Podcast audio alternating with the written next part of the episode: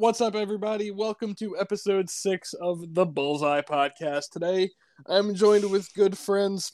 Uh, I have Phil here. You don't even know our names. I Uh, have seriously, Carl and uh, Justin, friends of the show, friends of the show, hosts of the show, contributing members of the show. Uh, we've been through a lot here today. It's been an interesting Um, weekend. Round Te- two. well, beyond beyond that, technical errors. Everybody sounds like robots. Craig died. Rest in peace, Craig. Craig got back, uh, got brought back from the dead. Welcome back, Craig. Craig is our recording software, just so everyone knows. Everyone's flustered. We can't get this USF bug off our backs. In the words of Pat McAfee, what the hell happened? I will say, Brian Jean Marie and any of our defensive players, you are excused from this rant. Don't start with the positives. That's not fun. Just kidding. The defense did ball out. Start with the negatives. Give me stats. Defense did everything they could. If you're looking at these stats, you would have thought we had won the game if you didn't know what the score was. We had more first downs. Yardage, we had a little bit less, 320 to 286, but so pretty close there. We had two penalties for 15 yards the whole game. Now, Wow, that's impressive. they were costly penalties. Um, one was an intentional grounding that took us out of field goal range at the end of the half, and the other one was roughing the kicker that extended a drive in the fourth quarter. But other than that, you know, they looked all right. Um, Jordan McCloud, 23 of 38, 225 passing yards and a touchdown. The poor kid was running for his life the whole game and took nine sacks. Oof. Nine sacks. So part of part of that is on the fact that uh, Donovan Jennings, our best offensive lineman, went down in the first half, and in the second half, his replacement went down as well. So you have that going on. Doesn't really excuse the fact that uh, nine sacks happened. Even even the replacements got to do better. Well, and you've got a scheme against them. And let's just say McCloud, let's just say for the sake of argument, McCloud isn't as shifty as he is. That's probably 12 or 13 sacks because how many times did he break a tackle or just use his God given athletic ability to run away from a sack? You've got to do that both ways, though. You've got to do that both ways because he he doesn't scan the field very quickly compared to a lot of true true quarterbacks that just feel the pressure and feel the the guys running open. He, I think some of those are on him. Not all of them, obviously. I, s- some of I those. swear, on a few of those plays, McCloud reminded me a lot of Q. Young Q, early Q, but still Q. Without the getting without away, arm. the, the looking downfield, the, to making a pass that's going out of bounds, the the important big clutch plays that Q made. I saw a lot of that on the field, um, and it could have just been nostalgia from have for actually seeing a first down, um, or or just having a quarterback in general who can who can move, which is it's nice. I wish I wish McCloud wasn't in this situation. I wish McCloud was coming in, having come off, you know, um, I, I wish he was taking over the team at a point where we had just graduated Blake Barnett, who had a good run with USF, and was the second coming of Q, right?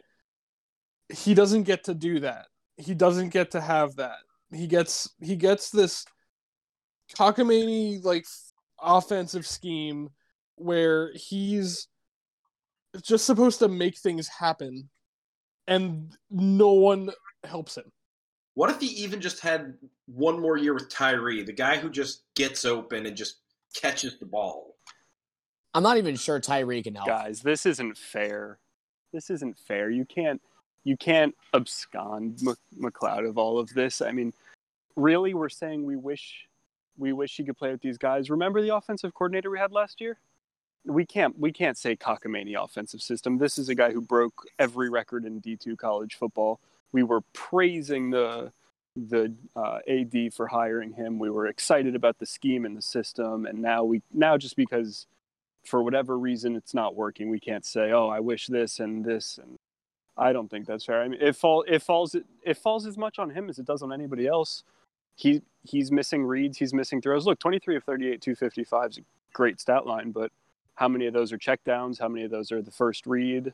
You know, that's that's the type of stuff we're not privy to without a true film breakdown.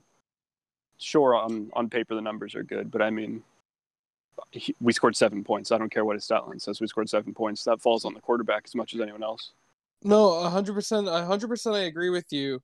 What the different, what what what what I'm really feeling though is I still don't know who our offensive coordinator is. Is it Kerwin Bell, who has all these awesome numbers and has these great schemes that we heard about, or is it Charlie Strong strangling everything? Yeah, well, controlling very... everything and making it so that we have this because we, we've seen we've all seen flashes you know some of these end arounds the there's all kinds of interesting things woven in here here and there. But a lot of it is really easy. A lot of it is it's a million different things. I'm not entirely convinced kerwin bell is running this offense or no it feels like strong's got his finger on the pulse. Right. i'm, I'm with ryan here. It's charlie's still interfering with the offense somehow and because Justin and I at one point over the summer just went through and broke down Kerwin Bell's style with uh, the D that championship the, game. Yeah, the championship game.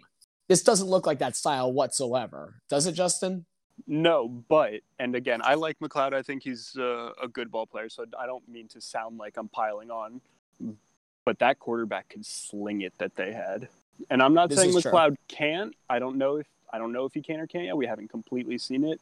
He feels safe to me. He feels scared to push a ball into coverage, which could be coaching, could be a young quarterback, could could be a combination of both telling him, look, you know, get the completion, live to see another down, which to an extent is true, but I mean, when we were breaking down that film, Carl, that that quarterback was flinging that thing all over the field into into tight windows, and I don't I don't see McCloud one, I'm not convinced of the arm strength, but that's not my point. I'm just not convinced that he sees the field necessarily as well as he could. Now, I don't want to only blame McCloud. I do think there are scheme issues here. I feel like we went horizontal a lot this week. But yeah, so basically that's my point. I don't I like McCloud, but I'm not entirely convinced. And this is gonna there's no real way for me to bring this up while making it sound better or worse than I'm meaning it. So I'm just gonna say it. Uh, you know, one of our one of our prospects in this recruiting class is a uh, is a quarterback out of Valdosta, Georgia, which who was mm-hmm. in Valdosta last year, and who's recruiting the Valdosta area. And I don't have this stat line on me, but in the playoffs of Georgia, he put up some pretty wicked numbers. So I'm just curious. You better hope he stays with this class right now because he just got an offer from Utah. Mm. Oh, Mark Harlan. but uh, sorry to jump back in just because I'll be out of here in a minute. Uh, I do like McCloud, and to defend him, I do think he looks good. And one thing that I think is really telling in the games that Barnett started and McCloud came in in relief, and then in the first couple games, maybe it was just the first game, I can't remember off the top of my head. We were all, our jaws were on the floor when this kid came in, and they were running these RPO style plays. They were running these options. They were running all kinds of things where the ball was out of McCloud's hands quick, and we were all like, oh, Barnett's done. He's never getting the job back. And now we're a few weeks later and nobody's convinced. So I don't know if I don't know. Read that. Read into that what you will. It it feels to me that he's regressed, not progressed. And I mean, maybe put the injury caveat on that, but I don't know. When that kid first came in, we were all like, "Yep, there's our quarterback. Barnett can take a seat." Yeah, no, I agree with you. Uh, since you're about to to leave us, let's do predictions now. Okay. We've got Cincy this week, right? Number 17, Cincinnati. Uh, I think we go down big. I think 31 10 we lose. I don't think I don't think we have the ball long enough. I think the defense plays well again, but I mean they're going to have 35 40 minutes of the ball and I think they're just going to end up breaking out of pure exhaustion basically. I don't know. Until I can see this offense string some drives together and stay on the field for more than a few plays at a time, I, I can't predict us more than 10 points for, for the remainder of the season. Phil? 31 17 Cincinnati. and the 17's only because we score a garbage time touchdown. which which quarterback's in the game at that point? Is Evans healthy? Oh my god. Nope. I don't even I don't even know. So let's just let's just have a little fun. The defense is gonna do what they can to keep them in the game as long as they can. They're gonna get exhausted, and McCloud looks okay, but the scheme keeps going horizontal, and he throws a touchdown in the last two minutes. And Charlie keeps all his timeouts in his pocket. Carl, 42 to 3. 28 nothing at half. Ooh. Ow. Ryan. That hurts my soul a little bit. I'm gonna outdo you one, Carl. Oh no. 35 to zero. I can get behind that, honestly. Ooh. We get our shit stomped. Charlie gets fired in post game. That was my next question. Is this it for you guys? Is this is this it? It's it, man. For me, I mean, okay. We had a conversation earlier today. If we miraculously win this game, Mhm. I believe Charlie Strong, after beating a ranked team, will be allowed to have his third and final year next year, which economically makes sense for USF. Yeah. I hate to break this to you. He still has two more years. Can I take issue? I, I can't say how the AD thinks, but I think if you believe you are a top tier school and you want to compete at the highest level, you have to have a, a, a bigger mentality than that. I, I don't believe in this playing for your job nonsense. I think because we all see what happens. D2 teams beat ranked teams and crazy things happen in sports. I think you have to have a bigger outlook on your program than say if he loses this game he's fired if he wins he keeps his job because that's ridiculous if you don't believe it's working you fire him regardless of win lose uh, i don't think they'll do that but that's just my opinion The win losses isn't why Charlie Strong has or does not have a job right now. The reason Charlie Strong, at least in my opinion, still has a job at the University of South Florida is because of his buyout. Yep. Uh, we're not FSU who can privately raise $20 million just to have a coach not coach here. to hire Deion Sanders We can't raise 10% of that. That's not that's not inaccurate. Charlie Strong's buyout, what we know is at least two and a half million. We can't we can't raise that. Willie Taggart's was 20. We can't raise 10% of what FSU can. I have breaking news. I have Juan's prediction. He originally said 42 to 14 Cincy, and then changed it to 28 to 10 Cincy. all right he felt positive Can- Can we agree? Can we at least agree, though, that we're all saying somewhere between 28 to 42 points we're going to give up? That's not a knock on our defense. It's simply saying that the offense isn't going to do anything at all. Like, I feel so bad for this defense because I feel if our offense was partly competent, we'd still be in the division race right now. I have a parting thought to leave you guys with because I'm on my way out. But I was happy to see Mitch more involved. I was happy to see Miller involved. I would like to see the ball out of Jordan's hand faster. And I would like us to push the middle of the field a little bit more because we're doing we're throwing these bubble screens, we're running a lot of horizontal stuff. I'd like to see us use that as a way of spreading the field out to then attack the middle of the field and attack space, which is why I think it's a good sign that Mitch and Miller both got some more touches but I'd like to see the ball out of Jordan's hand quicker because one, that's a sign of maturity, and two, it's a sign of acknowledgement by the coordinator that our offensive line needs help. Anyway, I gotta, I gotta go, guys. All right, Thank have a good one, buddy. See you guys. Say, uh, And he's he's completely right. I mean, it was maybe they was just because it was um, Mitch's birthday. Uh, they decided to get him more involved. He five receptions for 55 yards. He looked like uh, he looked like the Mitch Moore- um, the Mitchell Wilcox that we uh, that we've known the last couple of years, and it was good to see him more involved in the game plan other than blocking. I don't really have much else to add to that. I mean, it, yeah, it was nice. It was nice to see him doing more in the game, but at the same time, it's really hard to excuse the uh, rest of that game. Um, some positive takeaways from the game, or just cool things in general. The black SoFlo jerseys that we wore were ranked number two on the Uniswag uh, Uniform of the Week countdown.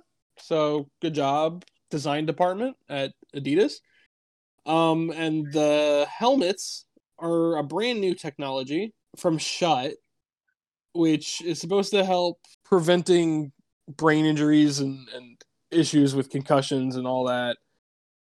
So USF had like 18 of these helmets, and that's why everyone's head looked gigantic. Was because these are really thick boy helmets, like with more than two C's.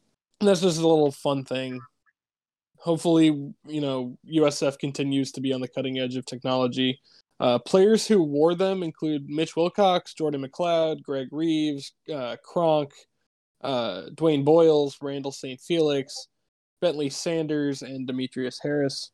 When you change helmets, it could throw off your, your groove. I mean, Antonio Brown had a whole rant about it this entire offseason. Okay, well, Antonio, Antonio Brown lost his freaking mind. So right, I don't think because he they changed his helmet. We put all these. Nah, I, th- I think it was more than that. All right, here's a conspiracy theory. We put mind control helmets on all of our best players and Randall St. Felix, Oof. and it stopped everyone from scoring. And it was all it was all mind controlled by by Charlie Strong. That's why he had that like dumb face the entire game. And that's why we suck. Mind control. Okay, I can get behind that. Yeah. That's the only excuse I have for not using your timeouts the last two minutes. But um all right, that's enough football talk. We're I'm off the rails. Hang on. Um, uh, Justin did want to add um, that he also wants them to try to establish the run. I mean, Jordan Cronkrite only touched the ball eight times um, that whole game. And even if it's just hold the ball so the defense can get a few seconds to breathe and catch their breath. So uh, thank you, Justin.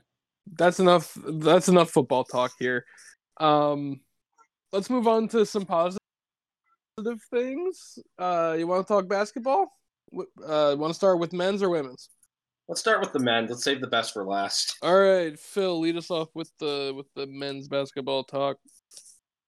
Well, both uh, both programs got off to a solid start. The uh, women defeated Jacksonville. The men defeated uh, Arkansas Pine Bluff. Uh, the good for those games are that they got to get a lot of players in, get a lot of minutes spread around, especially with the women bringing in six uh, six new players. Uh, so that was good for them. Uh, didn't get a chance to watch too much of the games this weekend. Uh, internet. Um, and the reach for uh, USF basketball is not huge out here in Oklahoma. So, uh, Carl, you were uh, you were at all the games this weekend, right?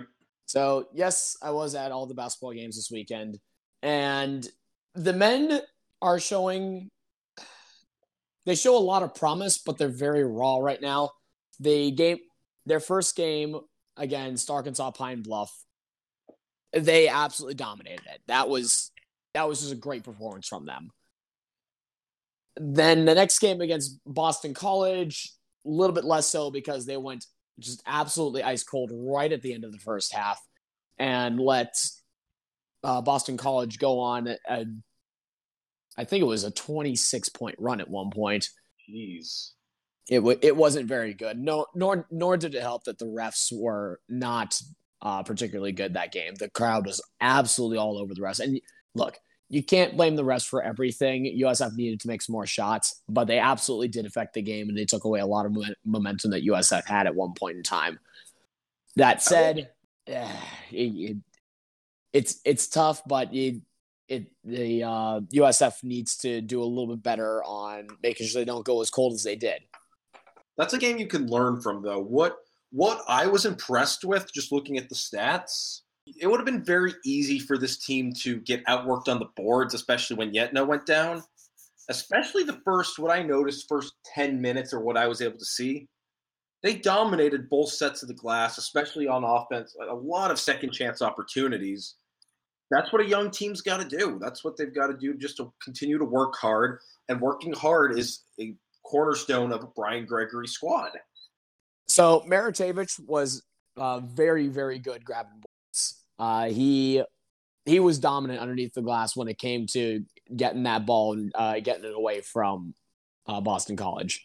Unfortunately, he couldn't really get too much on the board. And something else that's going on with the team is that if one of our big guys gets into one of our star players gets into foul trouble early, we're in problem. We're gonna uh, we're gonna have problems. Justin Brown got two quick fouls very early in the first half, and he had to come off the floor pretty much for the rest of the half. And suddenly it's like, oh, shoot. There goes one of our biggest outside threats. What are we going to do now? Unfortunately for us, David Collins did step up. He had an absolutely fantastic game, which good because it made it for the fact that uh, LaQuincy Rideau didn't have as good of a game. He ended up fouling out, um, which again, not necessarily his fault. The refs called um, they hit, they called a flopping warning against Rideau and then an actual flop against David Collins, which he didn't he didn't flop. He just got his ankles broken. So it's like I'd, I'd rather just admit, yeah, I got my ankles broken than uh, get pegged for flopping like that. It's like, yeah, no, he didn't. He he didn't flop. He he got his ankles broken. It's a little bit more embarrassing, but you know, it is what it is. So, but apparently, according to the NCAA, getting your ankles broken is now um, illegal. So, there's that. Yes, I am still bitter. Sue me. So, in one of our uh, one of our favorite segments on this show is the debate of uh, free throw percentage versus uh, turnovers. Fortunately, Tyler's not here to debate this today. Uh, but the Bulls went 10 of 18 from uh, from, from the charity stripe. That's 55.6% and had and uh, gave up 20 turnovers. I will I do want to point out though that the Bulls forced 27 turnovers and it had 18 steals. So yes, USF does need to turn the ball over a little bit less. I think that's the bigger problem right now. Free throws are looking better. Obviously, get it at least above 60%. Make make two thirds if at all possible. But turnovers do seem to be a little bit more of a problem for this team right now, unfortunately. The the problem the biggest problem with this team is they're trying a lot of things that aren't quite working out, which again, I already said it once. I don't mind that they're trying that they're trying some things and that they're not working out feel free to experiment so that by the time we get into conference play, these things are working. The team knows what's going on and we'll be able to actually get everything going the way we want it to. That said, it's it is a little frustrating to watch at times. Looking at the stats, this seems like a, a loss that the team can learn a lot from because Boston College is a quality opponent. Yes, Boston College is probably going to the NCAA tournament. So the yes, we're going to learn a lot. We're going to learn a lot from this going forward. BC is going to be one of the best opponents we face this year. It was a good test for the beginning of the season. It was a very good test for the beginning of the season. Yeah, we we hung around for most of the game. At at one point, you start to realize, okay, the comeback's not going to happen. But it was never it was never completely out of the question until you know it was. USF led for most of the first half until suddenly they just went cold from the field. Uh, a couple bad calls from the refs completely cha- changed the uh, complexion of the game and that was that. The we do have to get do a little bit better at being mentally tough, making sure that these calls don't rattle us like that because yeah, they definitely got to us. The players were fairly agitated. The crowd was furious, but you know, you can't control the crowd. The player the players were clearly agitated at uh, everything that was going on. And this this is when this is when you have to sit back and say, okay, they're going against us. There's not a lot that we can do about this let's focus on the things that we can control. And the things we can control are making sure we get easy shots in. David Collins had two breakaways in the first half that he missed, and I don't know how. And it was really embarrassing, honestly. He, mi- he missed two very, very easy layups that he gets 99% of the time. I didn't. I honestly didn't think it was possible for him to miss them, but then he, then he did. So everybody you know what here's the thing with the beginning of a season when it comes to basketball any any any team nba or college you're going to have some things to iron out you're coming off a long off season I, granted they did have some international games but when it's when you're playing when you're playing a school like boston college and it's the second real game of the year your your first real test of the year and you're blood's boiling a little bit. You're overhyped, and it's the beginning of the game. I don't blame anyone for missing two layups. I know it sucks, but you won't see those misses even against Loyola. Hopefully, you don't see him against Furman. I, I've talked too much shit about UCF losing to Furman in football to lose to them in basketball. I think we're gonna be fine. I think David Collins will find his stride. If it he'll probably put up 700 points against Iupi or however fucking pronounce that. And the best part is looking at all this. If there's anybody who's going to fix this, it's Brian Gregory. I've got no doubt that they're going to get that cleaned up, and we're going to continue to roll. Especially, it's a lot. I what I personally liked seeing is I saw a video right before the game of every single person on that bench coming up to Alexis Yetna on the sideline while he's sitting in a wheelchair.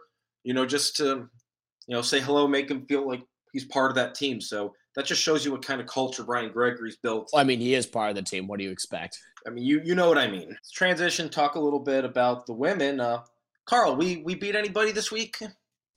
No one interesting. Uh, let's see. You know, Jacksonville and oh yeah, number fifteen, Texas. They sure didn't look like they were number fifteen. USF dominated that from start to finish. It always it always felt like USF. You kept. If this was really the opposite of what was going on with USF versus Boston College, where you kept waiting for Texas to make that run and get right back into the game, and they just never did. Absolutely dominant performance by by the women against a very good opponent. Yes, they were very short on players. They they dressed seven. It looked like they had eight available, but they, for whatever reason, the Texas coach chose not to put their eighth person in against a team with two very good big players. USF kept them in check, which was shocking. Honestly, the the play underneath the basket is something that I thought was going to be a weakness for USF going into the season, but apparently we're slightly better at defending the uh, paint than we really realized that we were going to be.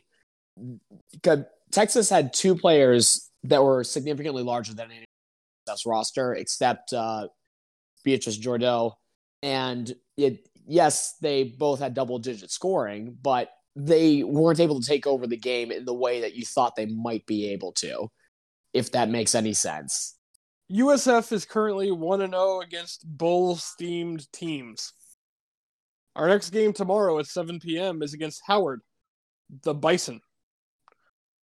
I'm going to go out on a limb and say USF absolutely destroys Howard and finishes the season 2 0 against Bulls themed opponents, proving once and for all that USF is prime Bulls. Horns up. The USF is prime beef. Prime beef. Can we appreciate? no, I think prime beef is the name of the episode. Yes. Uh, yeah, it is. Can we can we take a second though to appreciate the the Twitter post of last year we beat Oklahoma, this year we beat Texas. The Red River has to turn green. Uh, City of Tampa can show you how. Okay, so that was one of the very rare, very good tweets from USF Athletics, and we need to have more of it because that was a brilliant, brilliant, brilliant tweet. They're they've been more savage recently. A little bit, yeah. It. It's a, they're picking it's, up what we're putting down. If you check out our our Twitter, we're pretty rowdy. They're they're starting to catch on that hey, we we need to have a little bit of sass on Twitter, which has been a problem for USF Athletics recently they the social media the social media accounts have just been eh. have a personality and people will follow you. It's not yep. that hard. The one thing that did concern me about the women's team is, you know, when you're in a dogfight like that and you're up in the last couple minutes, it's going to come down to free throws. And for the most part, they did it. But throughout the game, 68.4%. They shot 13 of 19 for the game from the free throw line, and that's not that's not as the mark of uh, a Jose team. Usually his teams are deadly at the free throw line. So off night or something to worry about. I'm going to go with off nights. I have a feeling that they'll get that fixed the next couple next couple games. And then when it came down to it, and USF had to make some clutch free throws, they made those clutch free throws. It there was no question. Who really impressed me though throughout the game was the freshman uh, Maria Alvarez. Uh, she didn't have the best night stats wise, eight points, 0 for 2 for three th- uh, free throws, 2 of 8 from behind the arc. That girl is not afraid to spot and shoot. And a lot of her shots did not miss by much. Once she dials that in, that girl is going to be deadly from behind the arc. I have a question. That's not I and before quickly, Ryan. Um, that's not what impressed me about her. She pulled the strings better than anyone else on that team did. She is probably the best point guard we have on the team, even though she's not even the starting point guard. right right now starting point guard duties belong to Elisa Pinzan. She's good. Maria Alvarez is great. She played 40 minutes. I was gonna. She I was also gonna knocked down some pretty important free throws at the end of the game. this stood out to me. I'm looking at the minutes played per player on both teams, right? For Texas, they had three players play over 30 minutes. Yes, they well again, they only played seven players the entire game. Right. They had nine players play the entire game, but only but two of them were less than six minutes. Holmes for Texas though, she was the uh, you know the big girl in the middle who was just absolutely you know trying. That's where they tried to go the offense through. She probably would have played more, but she got she picked up a fourth quarter injury and uh, was pretty hobbled in the last couple minutes of that game. But sorry, just an observation. No, no, no. My my question is, if Pinzan is it Pinzan or Pinzan? Pins on. Pinzan. If Pinzan is going to play 40 minutes, Are we actually trusting Phil in pronunciation? no. I just I know I was wrong last week, um, on a few guys. Although I appreciate I like being wrong. It's fun. If going to play 40 minutes in a game, should we expect more than three rebounds, five assists, and nine points? Not really. I mean, Granted, nine points was good enough for third on the team. but seven of her seven of her points came from the free throw line. I believe three or four of them came in the last minute. When when the cards were down and you know the last you're trying to run the clock out and you need to make your free throws to seal the game, that's who they ran the plays to put the ball in her hands. And she did a good job for the most part taking care of the ball. She did she did have, she did have four turnovers, but I mean there was a eh, 18 turnovers as a team. That's that's high by Jose's standards as well. So I expect that to go down. But against an aggressive Texas defense, she did a good job running the offense and taking care of the ball. And if she doesn't get as many points because of that, I'm fine with that. In addition to that, she she does a lot of things that aren't going to st- show up on the stats. I was She's just a going to very- say, it sounds like she's very much a player who who you'll notice things in the intangibles rather than as a stats getter. Yes, she has a lot of intangibles. She's an extremely intelligent player so far from what I've seen. Uh, that's that's one of the things I've seen. I've that's been impressed me about her a lot. Again, her ball movement is very good. Uh, yes, there's a, there's a reason she is the starting point guard. I do like Alvarez more there, but there is a reason she's our starting point guard right now. She she she can read the floor very very well, and she can she can move the ball. And right, I think the biggest thing right now is she needs to be a little bit more comfortable driving to the basket, but that'll come with time. I'm not overly worried about that. She, yes, she she is a very intangibles player. The one thing that I'm probably the most concerned about is Rabinkova because she she does look like she's having a little bit of a time finding her shot right now as she's settling into the sort of the American NCAA style of play. For whatever reason, she can't quite dial it in. She's taking very good looks. Her ball movement's good. She's getting rebounds. She just can't make them fall right now for whatever reason. And she's going to need to start making them fall if this team's going to make a run at the NCAA tournament. She plays a lot of minutes. She does need to make them fall a little bit more. She needs to shoot slightly better from the field. But again, I think she's going to. I think that she does have the ability to. It's just right now, she's not meshing with whatever's going on. Sure, she's a she's not adjusting to the new game quite as well as we would have hoped. And that's what Tyler was sort of saying when there will be growing pains with this team. Obviously, it's not enough growing pains that we're going to be losing uh, games to good teams, obviously, because Texas is still very, very good. That's a quad We just looked win. much better. It's a quad one win, and we looked very good against them. My my thing is, and I'll reiterate this because we said it with the men's team, is it's really early in the season, and uh, some of these players are not going to be in their midseason form yet. So judging them because they didn't put up a, a ton of points because due to their minutes or whatever, or them not gelling hundred percent, hundred percent fair argument. Also, hundred percent going to be fixed. In I think I think we've got the best coach in college basketball when it comes to player development, You can make that argument. especially international player development. I will say, if this is our, you know, we're not in midseason form and we're I'm not going to say dominating Texas, but to the point where we were only down for what, maybe 30 seconds, a minute the whole game. Yes. If that's not season form, oh boy, the season's going to be fun. Oh yeah. And really, despite the score, it really was a, a uh, fairly dominant performance from USF. They they let Texas get um, fairly close a couple times, but they really never let Texas get out in front. Is that was a, that was a game that I was not expecting from a very very young team, and man, they just looked really really good out there. They the ball movement was good. They got enough good looks there to keep Texas honest. It, the talent on this team is mind blowing. It not it's nothing short of mind blowing. They look so good out there right now. And the conference went ahead and uh, recognized some of that ta- talent. Uh, Enna Pehadzic uh, was named uh, Conference Player of the Week by the American Athletic Conference. She averaged 18 points per game over the first two games, hit 11 three pointers. To be fair, I believe eight of those were against Jacksonville. Let me just double check the stat sheet. So yeah, she had three three threes in the Texas game. So eight of those did come against against Jacksonville. She shot 44% from the field though.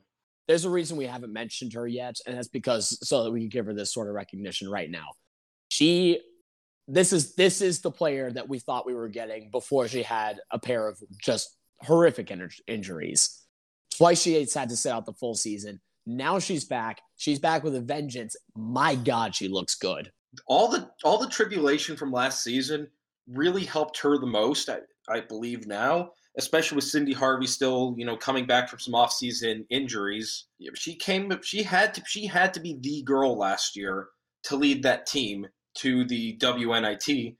Now that we're healthy, now that she has the support, she's putting up these numbers. I mean, 44% from the field. That's that's stupidly awesome. Well, yeah, that's what your you know your your star players are supposed to make big plays in big games. She stepped up, and every it seemed every time Texas got on a roll or hit a big three, she hit. She had three threes in that game. They were all big ones, and it always seemed to come right when Texas was on a run to extend the lead back out to uh, to two scores. This is something I noticed with both teams.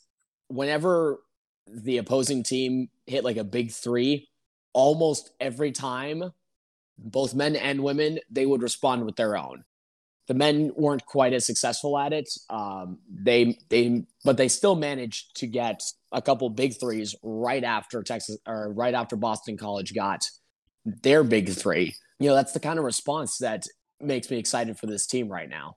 It seems like both teams are pretty mentally tough. So as Ryan said, the women will be playing uh, Howard uh, tomorrow. Then they'll play VCU at home on Friday.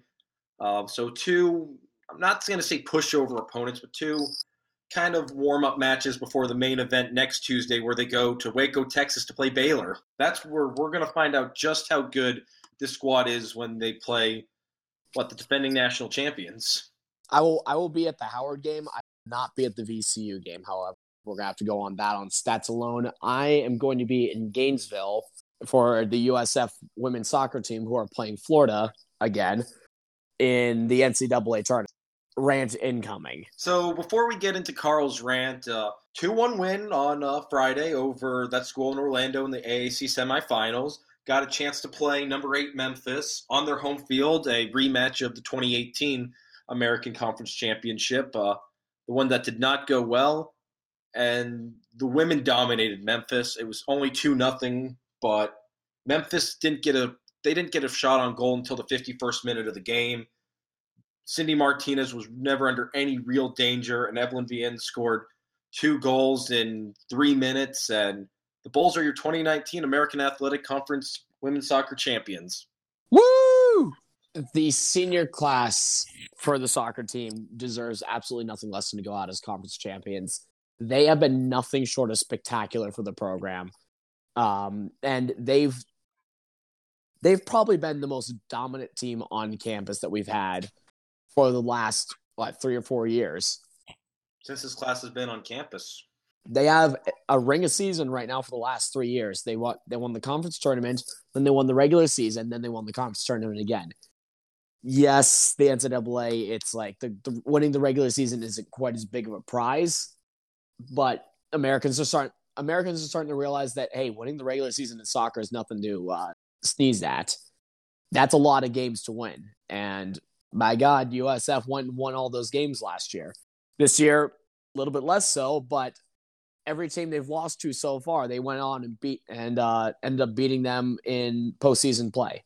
I am not always the biggest believer in how Schilte-Brown runs this team, but full credit to her, full credit to our coaching staff.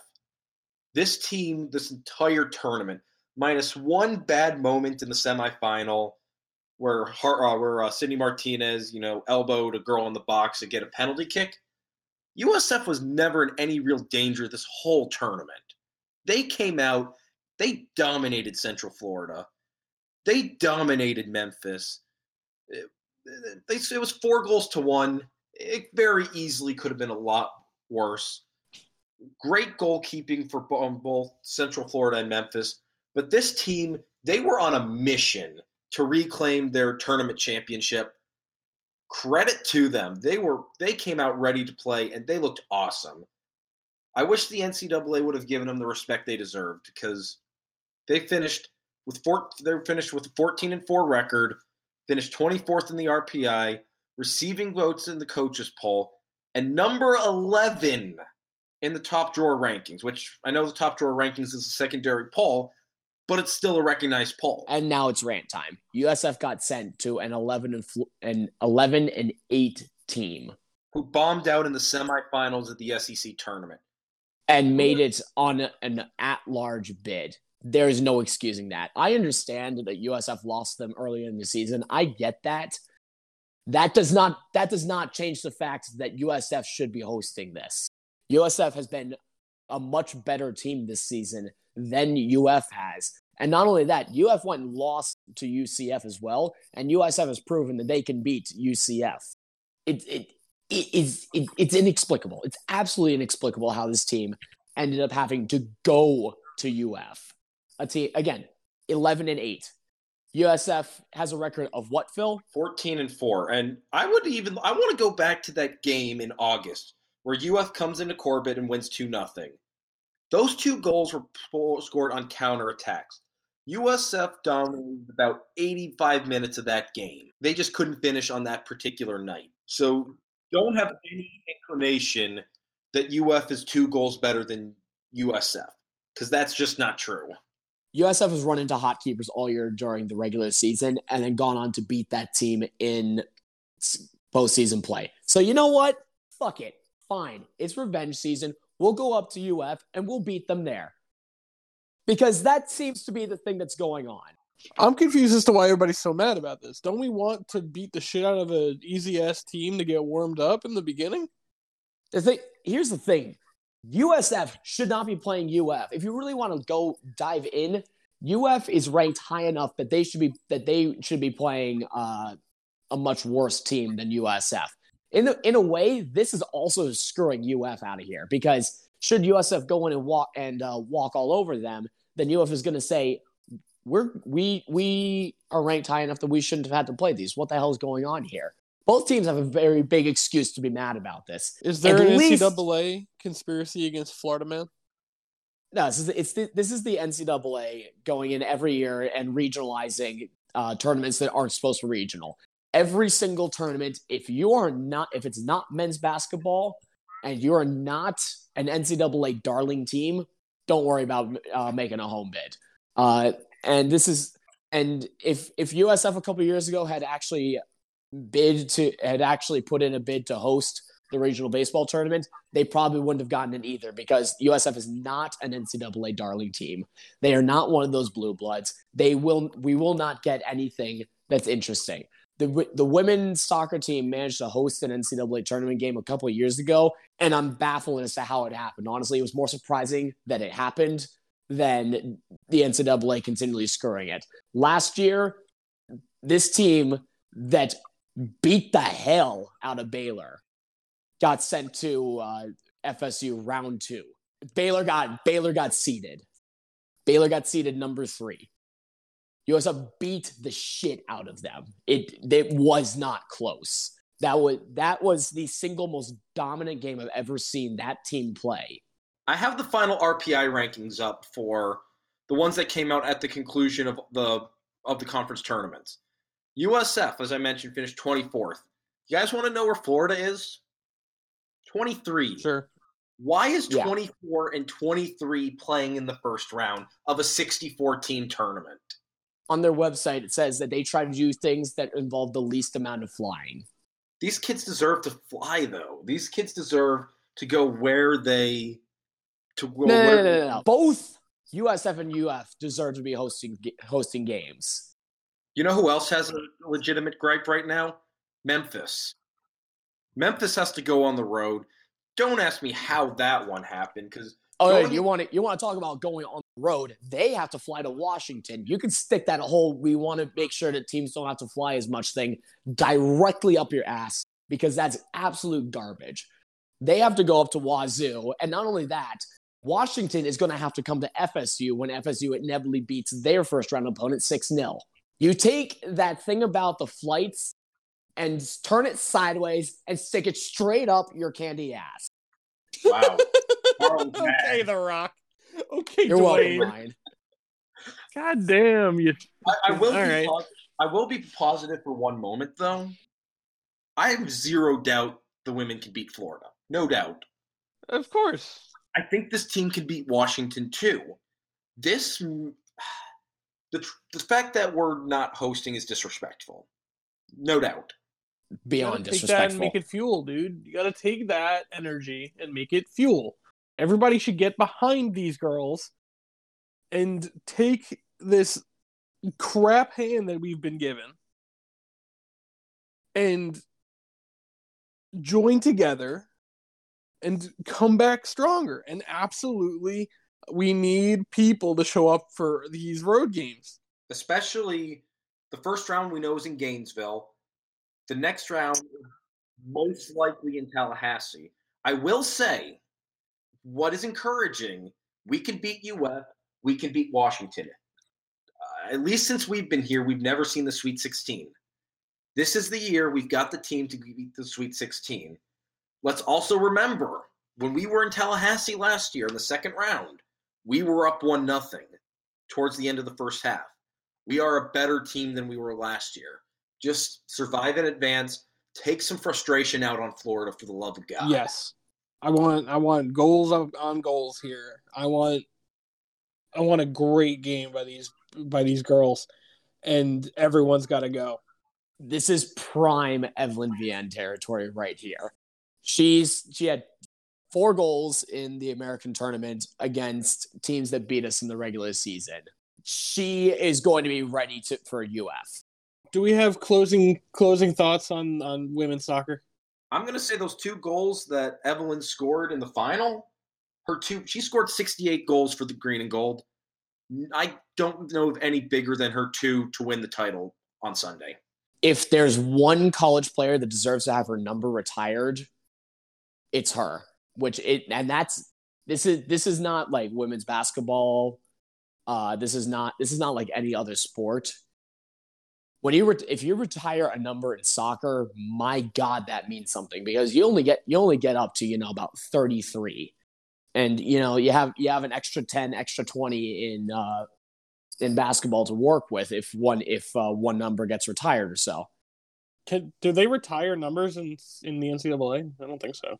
Yeah, no. US, USF has set, USF has uh, a handful of players from the men's and women's basketball teams retired, and frankly, they're. I mean, some of them are numbers that you probably won't see, but Evelyn Van's number fourteen. That's one that you would see otherwise. I do want to give Michael Kelly a shout out, though.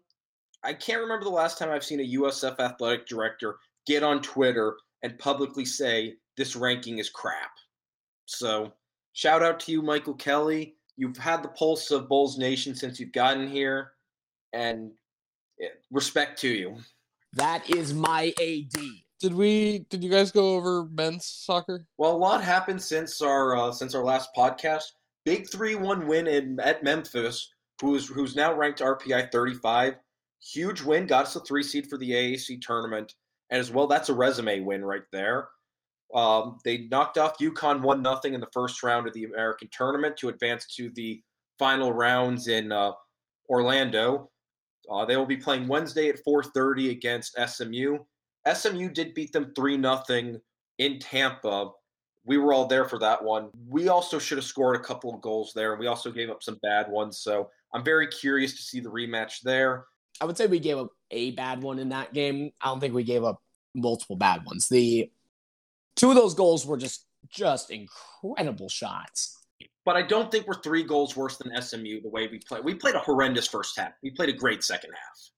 Well, unfortunately, by the time it was the second half, it was too little, too late. But I'm curious to see the rematch. They win, they'll see the winner of C and Temple. Um, and that really begs the question 48 teams get into the NCAA tournament for the men. Right now, we're currently sitting at RPI number 30. We have wins over RPI number 23 in Louisville, at 35 Memphis, and we have a draw against RPI 33 in FIU, which should have been a win, but that's a thing for another day. They have one bad loss in Ohio State, who's sitting at number 77.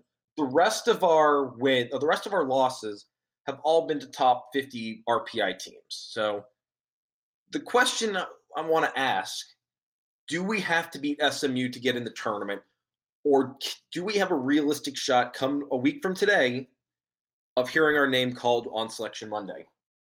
I boy. It's going to be close. I think that we do have a realistic shot of, of hearing the name called when it comes down to selection to to selecting the teams. But beating SMU would definitely give us that safety blanket because it uh, out of the out of the gate, yeah. If if we beat SMU, I think we're in. As it stands, oh boy, I'd say it's a solid 50-50 right now. It definitely could happen, but boy, is it going to be close. I think they're close enough, right? Like, if even if we lose, because we're not going to get dinged too badly for a lost SMU. We have ten wins, which is where you need to be to be in the conversation. We have a couple of quality wins, only one bad loss. I, think right now we're at least close enough that we're going to be watching very, very closely on Selection Monday. Also, shout out to Bob Butehorn, first career uh, AAC tournament win uh, as a member of the Green and Gold. So congratulations to him.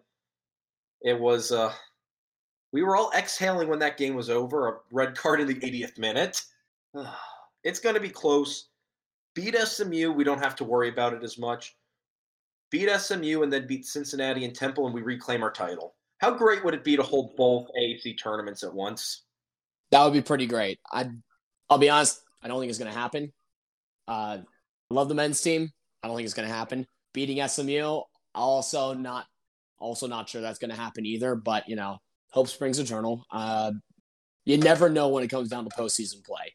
The men's soccer team absolutely gutted it out against UConn, and oh boy, the goal they scored against UConn was great. They absolutely clowned the entire back line and the goalie. Bayern Munich would have been proud. They would have been so proud. What what's really encouraging for me, where's this Adrian Billhardt been the last 18 months? He's been incredible. The goal that Adrian ended up scoring was a tap in. It was one of the easiest goals he'll ever score in his life. There were three players charged in the box for USF, and you had three you had three defenders for UConn in the box plus the goalie. It's pretty much a one on one situation, but the center attacker for USF, and I, I'm, I'm sorry I can't remember the names right now because it the ball moves so quickly through the box it was hard to keep track.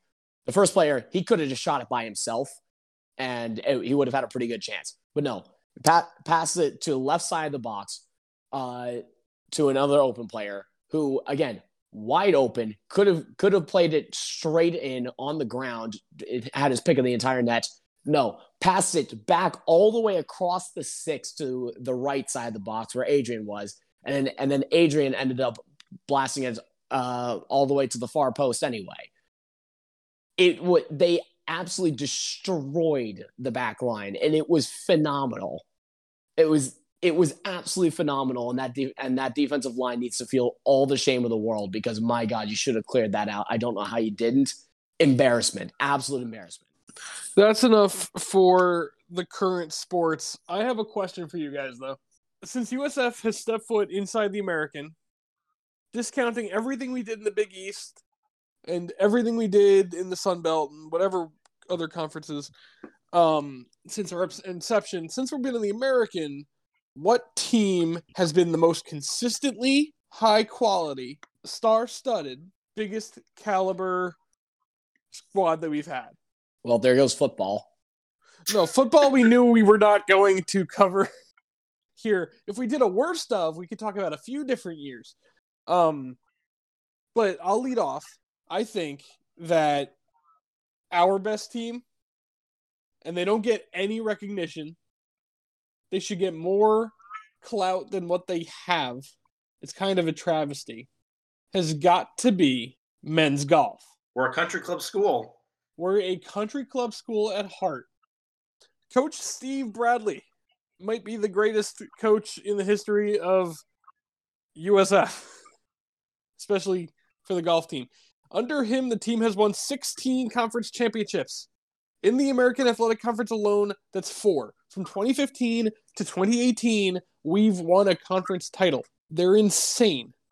So we can always count on a conference title from men's uh, men's golf and tennis. Yeah, all the country club sports.